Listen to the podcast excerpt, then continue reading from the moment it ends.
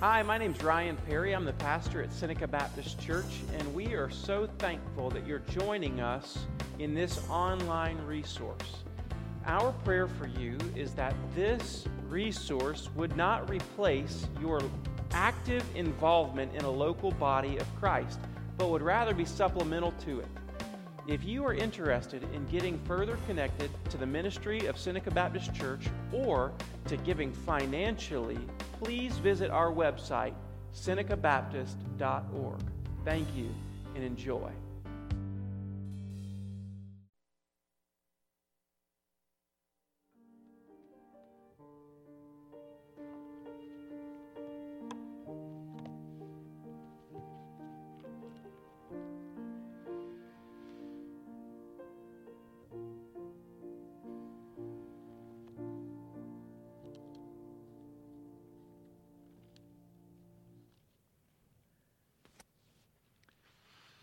Yesterday, uh, we had the privilege, Christopher and I did, where Christopher and I did, and uh, uh, of doing a funeral uh, for Miss Carolyn Cochran. We've had two funerals this week of ladies who had hit the 100 year mark. Uh, and so, two 100 year old ladies. Uh, and Christopher, we, we did this at the, um, the chapel at Oconee Memorial Park, and Christopher sang. And, and um, when he sang the Lord's Prayer yesterday, um, man, I, I, thought I thought the dead in Christ were about to rise right there. Like I, I, thought it was, I thought Jesus was coming, and so I'm thankful for that guy and his voice and his heart, and and uh, mm, good work, good work. So Jeremiah chapter one. If you don't have a Bible with you, please grab the hardback black one in the pew rack in front of you, and uh, and and please open it up now. And as as you're turning there to Jeremiah chapter one just a couple things. We, we have uh, had an incredible class so far. Um, 10 to 13 people in our new member orientation class uh, have been uh, seeing what Seneca Baptist is all about. And uh, gosh, I'm thankful uh, for those that God is bringing to Seneca Baptist Church. And you might be a guest today with us, and, and we just want to say thank you. And, and, and I may add on to what Jackson said. Um, if you have not already filled out one of those cards, um, fill it out, uh, and, and after the service, you can do one of two things. If you're an introvert, you can drop it in the offering box and prayer box right there on the way out. And if you're an extrovert, uh, please drop it off at the Welcome Center. But if you're an extrovert, that means people are going to talk to you there. Uh, we love you. We just don't want to scare you away, okay? So please do that. Um, we would love to have that. Also, you can put prayer requests on there and such. Um, and I just want to mention uh, one more exciting thing uh, that we get to be a part of, something kingdom minded. Uh, next Sunday night, the 29th, next Sunday evening, um, there's a, a, small church up in Walhalla named Faith Baptist. Um, now, it's an independent Baptist church, but we love them. They are good folk. And uh, they do not have a baptistry. They do not have a baptistry. And in fact, we do. And so they had a, a few people, a couple people, come to faith in Jesus Christ. And uh, I know their pastor, and their pastor said, Ryan, would it be okay if we used your baptistry? And I said, Yes, it would. So next Sunday at 5 o'clock, they're going to be baptizing, and they're just going to have their service, their Sunday evening service, right here. And so we might shift our how to study the Bible back 30 minutes so that we can come enjoy them and join them and celebrate that God has rescued and redeemed two people. And so that's kingdom. That's kingdom. Is that going to benefit our church? No, but it grows the kingdom. And that's what it's all about. So I want to encourage you to come and join us for that. And, and you might not normally be a Sunday night church goer uh, or, or even evening church goer, but make, make it a point to go to that.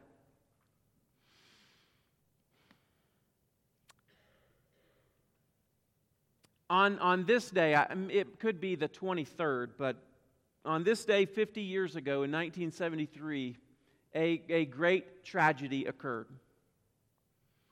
Uh, abortion on demand was legalized in our nation.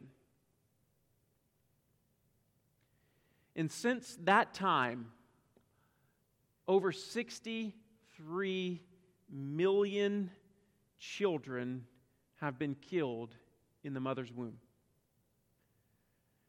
And I, just need you to be aware those are the ones that we know about.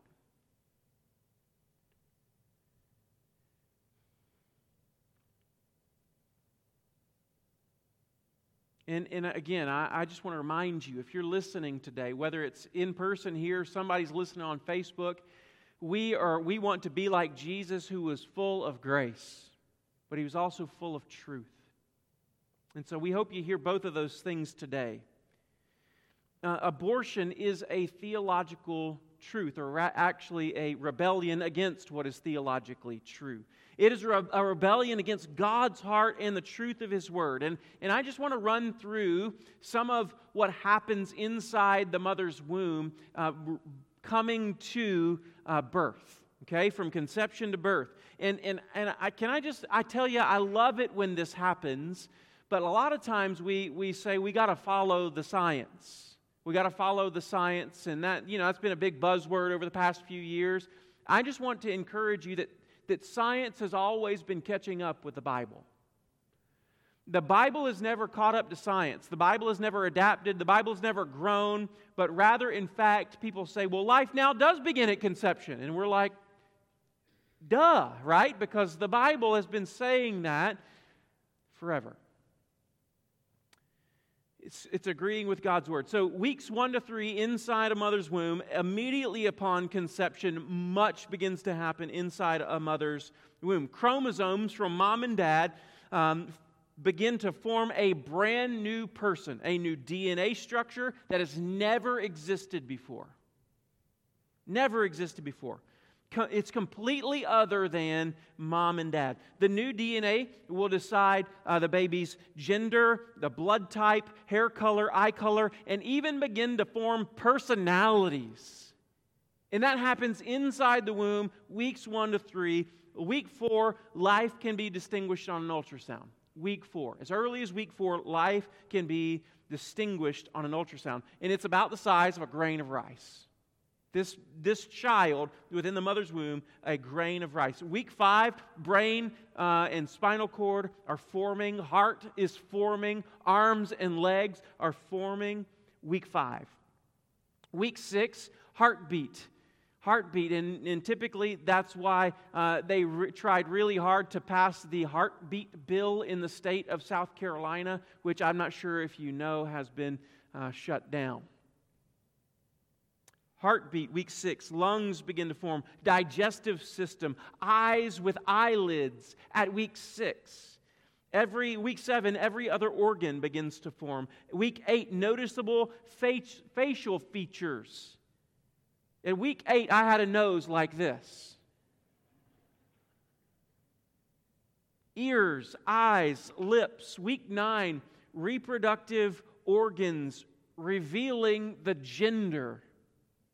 Week 11, fingernails, little fingernails, irises in the eyes. Week 14, unique fingerprints, one of a kind fingerprints at week 14.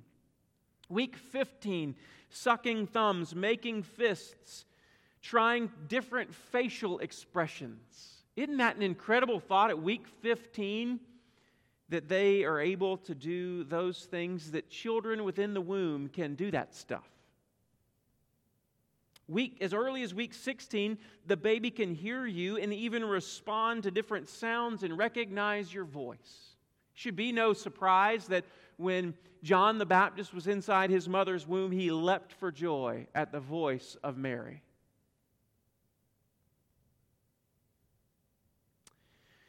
Now, all this information was taken from a secular website. And it's interesting that what determines if a baby is a baby or a fetus is a desire in our country. Women who want to have children, families who want to be made families, want to have another one, Oh, they're, they're overjoyed at conception. They're overjoyed at the first signs of morning sickness. They're overjoyed at, at life beginning inside of them. And it's a baby from its early inception. But for the one who does not desire, one who does not feel, like having a child. It's not a child. In fact, it's a fetus, it's not living. Isn't that interesting? How simple desire or feeling can dictate what we do with theological truth? And that's why, church family, that theological truth must uh, move our feelings and our emotions. They must guide our desires, not the other way around. All this information taken from a scientific website, and, and, and we realize that science, in fact, agrees with the truth of Scripture. Psalm 139, one of the most famous passages uh, about the sanctity of human life, says this For you formed my inward parts, you knitted me together in my mother's womb. I praise you, for I am fearfully and wonderfully made. Wonderful are your works. My soul knows it very well. Listen to that. Formed my inward parts, knitted me together in my mother's womb. And then it goes on to say, My frame. Next verse in 15, my frame was not hidden from you when I was being made in secret, intricately woven in the depths of the earth, your eyes, God's eyes, saw your unformed substance. In your book, God's book, were written, every one of them, the days that were formed for me, as yet there was none of them. One of the most famous passages. Now, as we talk about the sanctity of human life, it has become really, truly an issue about abortion. But it's so much bigger than abortion. It means that life matters. Uh, as I heard one, one uh, person, one preacher say, life matters from the womb to the tomb. And so this is, this is why the New Testament would say, care for orphans and widows. Why? Because life matters. It doesn't matter what stage of life you're in, your life matters to God. You have been created in His image on purpose for a purpose.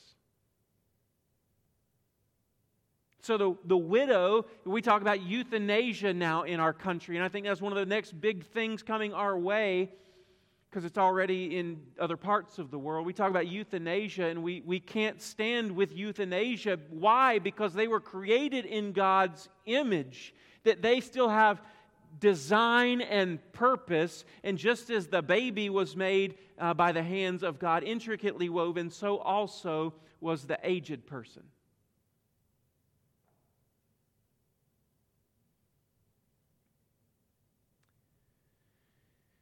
So let me come back to my 16 weeks that I just traveled with you through the, the, the transformation of what's happening inside a womb. And all of those things are happening during the time when it's entirely legal in the state of South Carolina to have an abortion. You don't believe there's that's a big problem right now? I want you to go to Greenville. And by God's grace, in Greenville, there's something called the Piedmont Women's Center, but it sits right across the street from the abortion clinic on purpose to provide options. Last June, last June, just this past June in 2022, Roe was overturned and the right to establish laws was sent back to the states. And some states, like Texas, have altogether banned abortions. And in, in June, in Texas, there were 2,600 abortions in Texas alone, in June. But in August, the state of Texas reported three abortions and claimed that they were all medically necessary.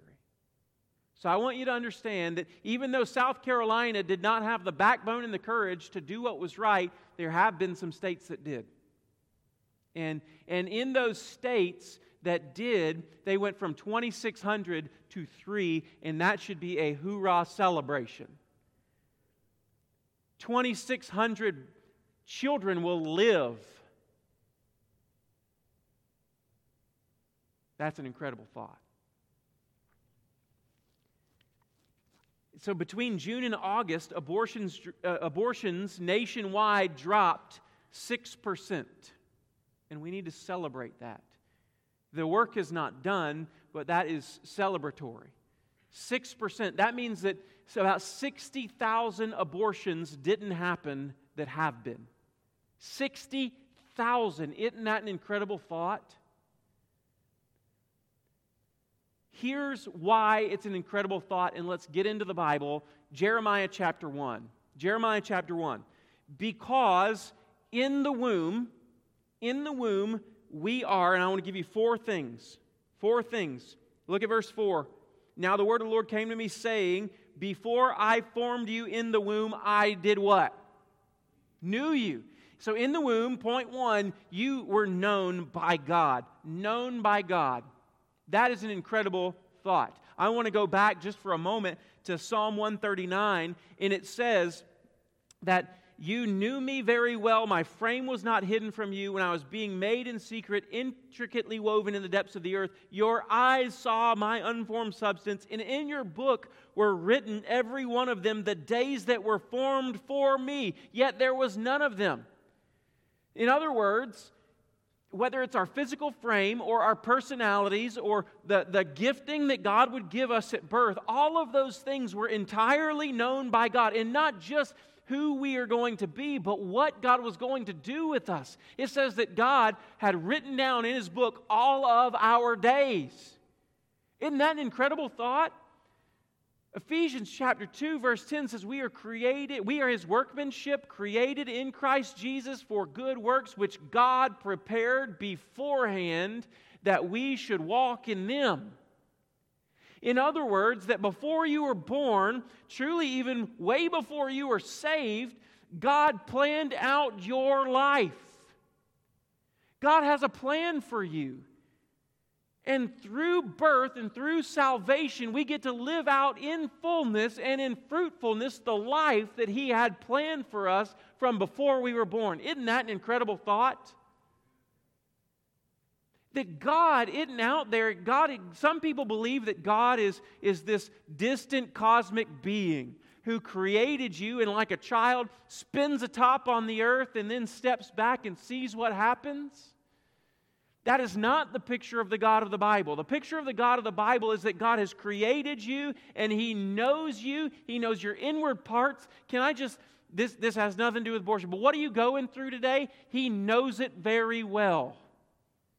Are you struggling? Is there anxiety? Are there hurts? Is there unforgiveness? What is it in your life? Is there shame, guilt, condemnation? God knows it very well today. Why? Because He created you and He loves you. You are known by God. Now, that should blow our minds. Why? Because the omnipotent God of the universe, who created all things and upholds them by the word of His power, calls you by name, and knows you. He is interested in you. And that's why the psalmist said, Your thoughts about me, how precious are your thoughts about me? What a thought! That God sits up in heaven and is thinking about you by name. Now, that's a lot of use to be thinking about by name, but God is omnipotent. He can do that. Men, we can't think about more than one thing at a time. But God has every one of his children on his mind simultaneously, and you have his whole and complete undivided attention. Isn't that a thought? You are known by God in the womb. Second thing I want you to see not only are you known by God, it goes on to say, and before you were born, I consecrated you. So you are consecrated for a purpose. Consecrated for a purpose. And so now we have kind of left this idea of simply talking about abortion. I'm getting to you. You, every living creature, every living being, human being, has been consecrated for a purpose. Now, that word consecrated means not necessarily to be holy, even though it comes from the same root word, but what it means is to be set apart for a purpose. And this is what he's saying to Jeremiah. He's saying, Jeremiah, before you were in the womb, I knew you and I consecrated you. I set you apart for a purpose. I had a purpose for your life, Jeremiah, and you don't want to miss out on it. So I just want to remind you that from within your mother's womb, before you were born, I consecrated you. and that's why in Galatians, uh, you don't have to turn there, but Galatians, Paul says the same thing. Let me see if my fingers will work quick enough. Galatians says, But when he who had set me apart before I was born He consecrated Saul Paul for a purpose.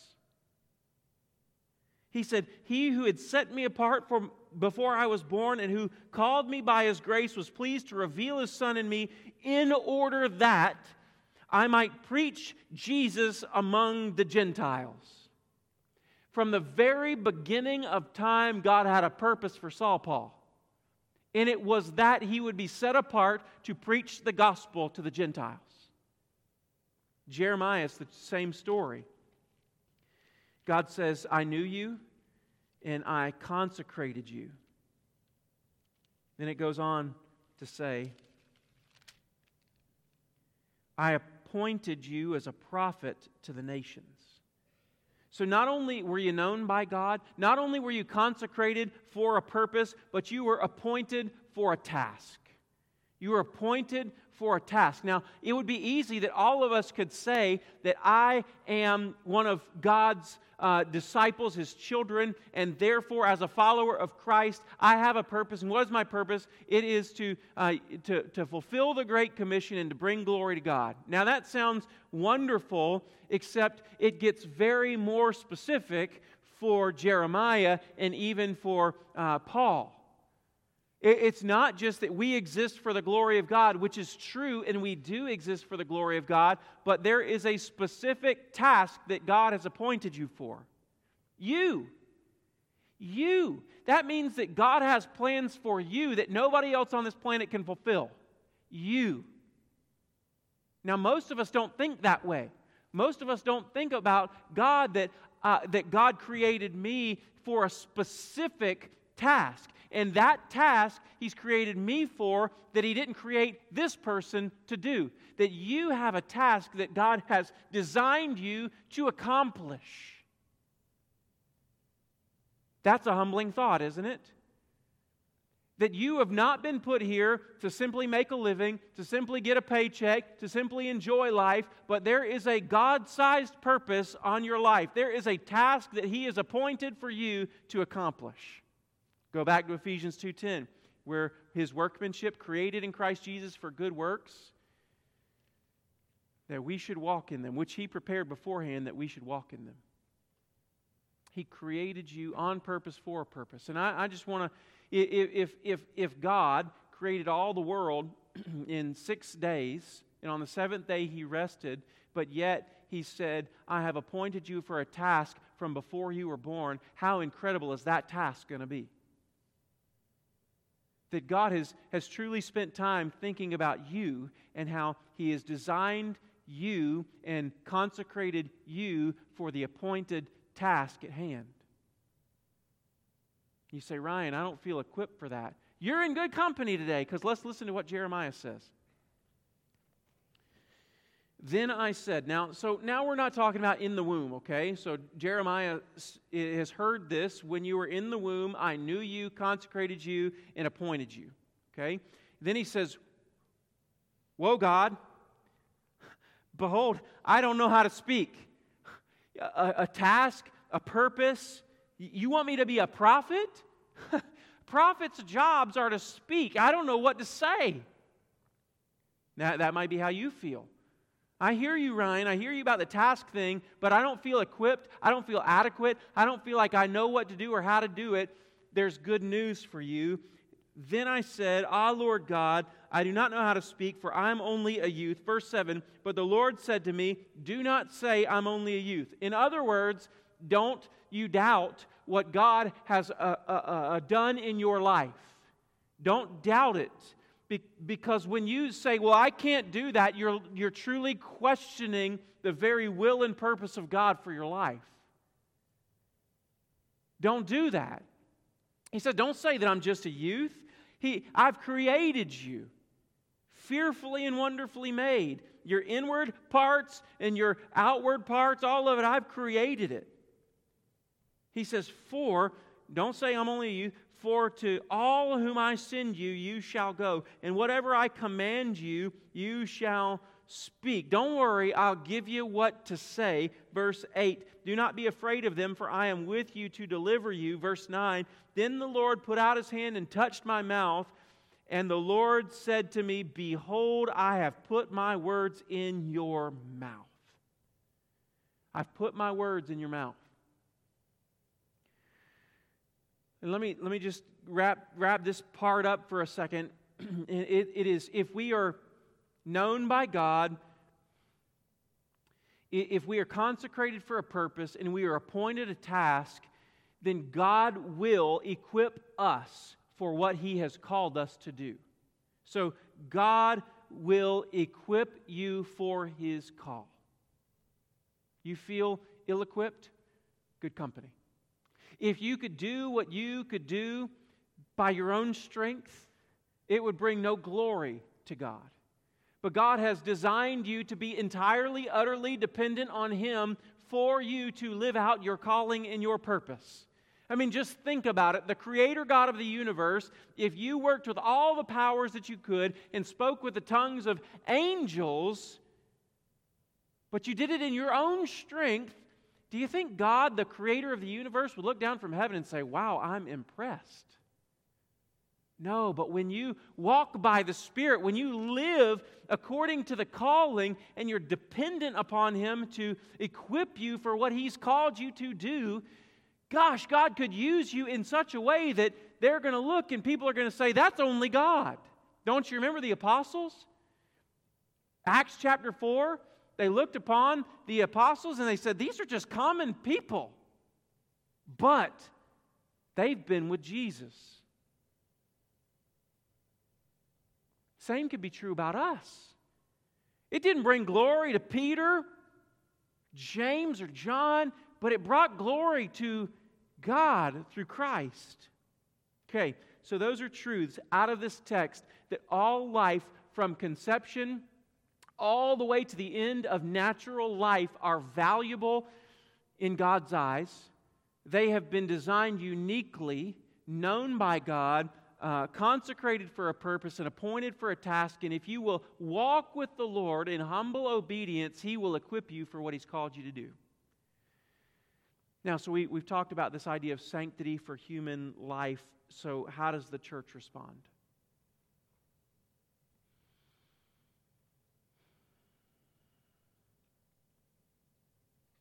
Three things, I think and a fourth could come, but three things. Number one is we need to speak biblical truth in whatever realm you're in. Wherever you are, speak biblical truth.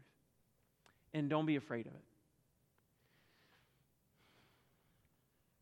Now, let me remind of a verse that I kind of referenced a few minutes ago. If I speak with the tongue of men and angels, yet have not love, I'm a what? A noisy gong, clanging cymbal. Truth in, in Jesus' economy, truth and grace and compassion and love always walk hand in hand. So don't be a jerk. I did just say jerk from a pulpit, okay? Yes. Miles is chuckling. I'll get in trouble for that when I get home. Don't be a jerk, especially trying to do it in Jesus' name.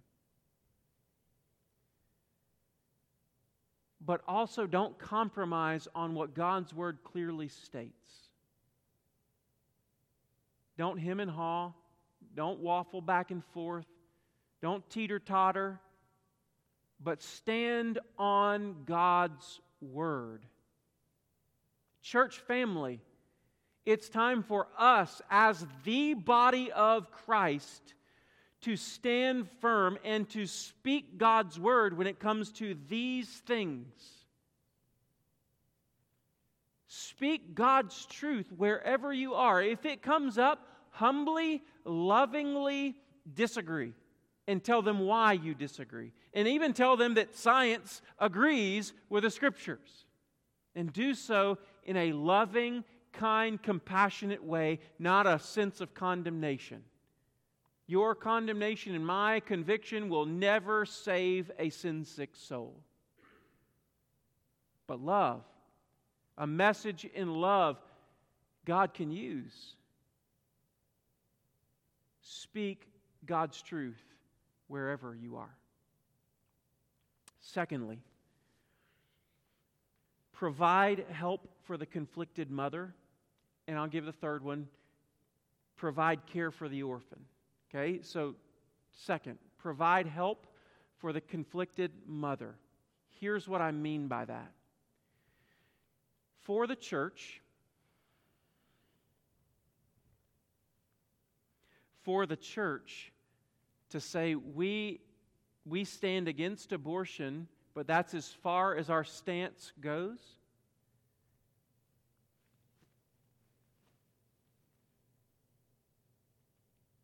Is unauthentic at best and hypocritical at worst. It's, it's not authentic to the life that Jesus called us to. And it's hypocritical, hypocritical at worst because we're willing to say that you can't do that, but we're not going to help you have another option.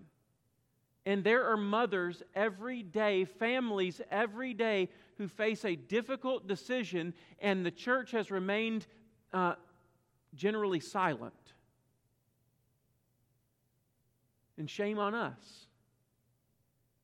Can I just tell you, it, it, it, it wasn't the government who formed the first orphanage in Rome,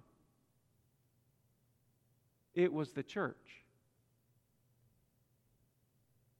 It has always been God's church to take the lead caring for orphans and widows.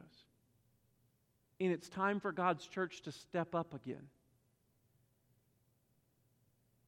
There are mothers who need godly women like you. Some of you who have made the right decision, and some of you who might have made the wrong decision to step inside next to them and say, I will walk with you, I will support you, I will give to you financially, I will be your lifeline until you meet Jesus. I will help you, but I will not let you walk this road alone. Men, men, you want to know why some of these women are in the positions that they're in? It's because of men like us who, apart from Christ transforming their heart, we tell them, abort that thing. Be easier if that, that child or that fetus was gone. Men, there are young men out there who need godly discipleship.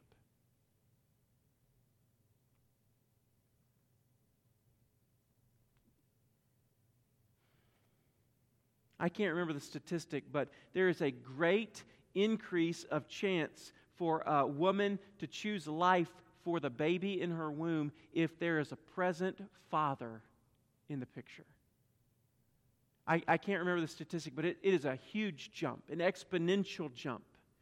And we've got to be stepping in there with men. Young men, before they make silly decisions, and even after men make these decisions, we've got to be courageous enough to step inside and say, hey, we, we'd like to walk along with you. I know it's going to be messy. I know it's going to be hard, but I'm going to love you enough to, to help you and tell you some difficult things. And we, we partner with an organization here at Seneca Baptist called Foothills Care Center. And Foothills Care Center was formerly known as the Crisis Pregnancy Center in Oconee County.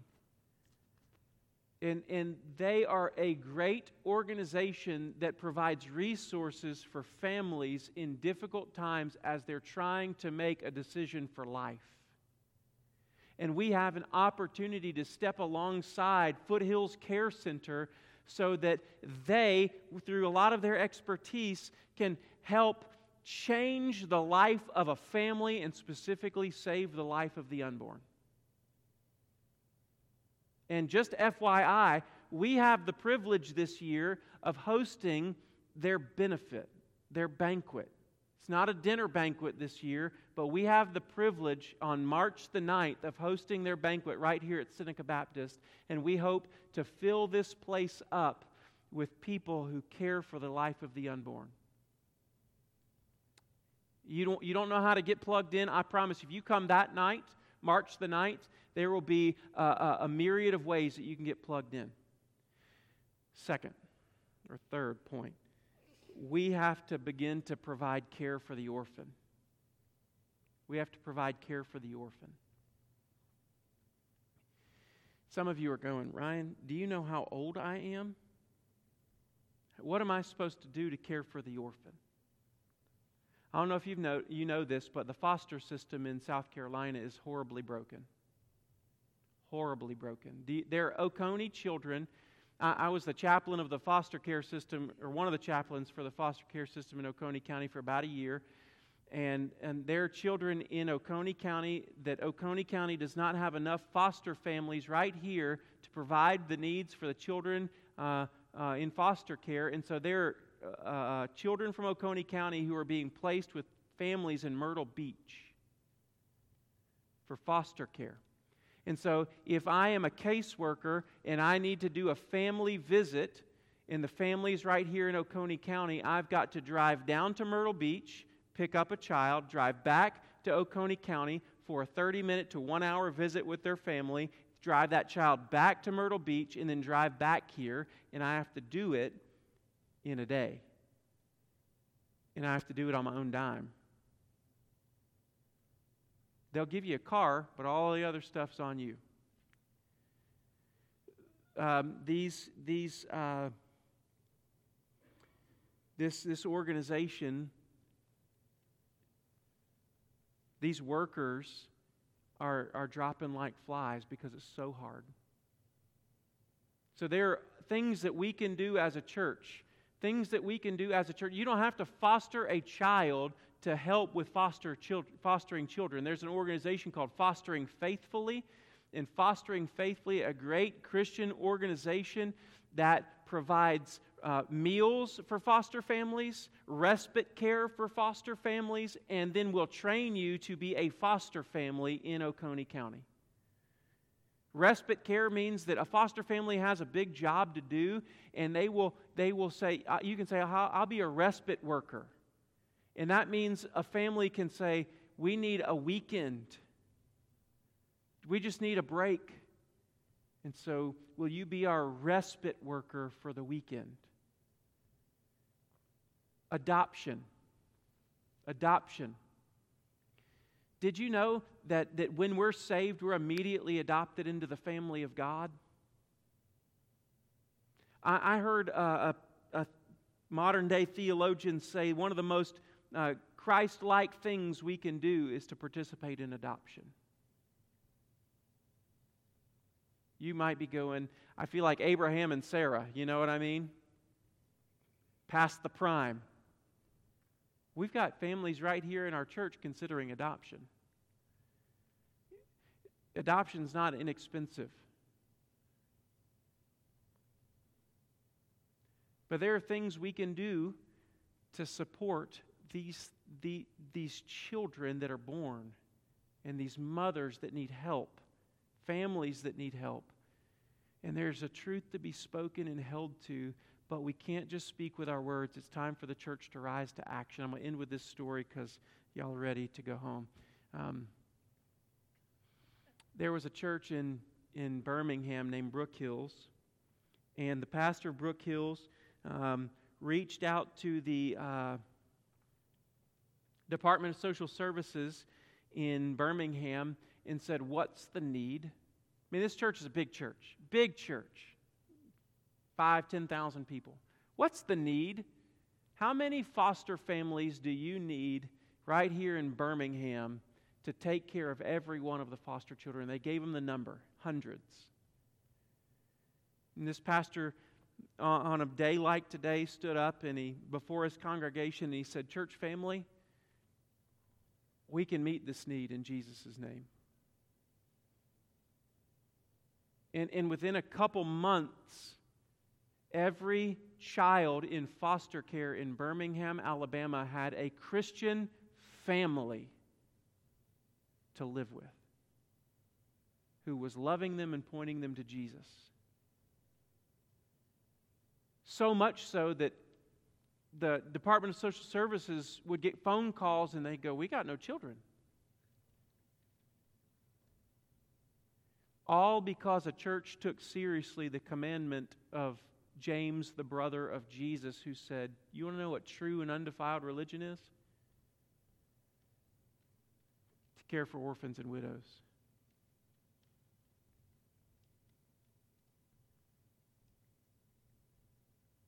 what, what can you do? Number one is you can pray. Number two, you can advocate when you vote. That's a part of it. But number three, you can find ways to plug into organizations that are already on the front lines working hard.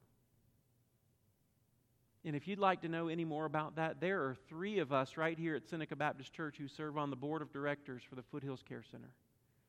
I'm one of them. And I would love to help you know what to do. There are a couple families right here that work with fostering faithfully on a regular basis. And if you want to know what you might be able to do, I'll point you to those families. But I just want to challenge you, church family, to stop and pray and say, okay, God, I want to take seriously this idea of sanctity of human life. So, how can I care for people from the womb to the tomb? We've got sweet sweet senior saints that need to be cared for. And, and that's just a, another way that we can love God and His Word, be faithful to Him. And, and if you are, you're out there today and you need Jesus, you, you got a past.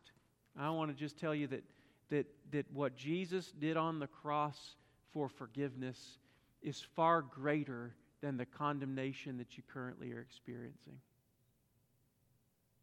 He, he can't take your past away, but He can sure redeem it.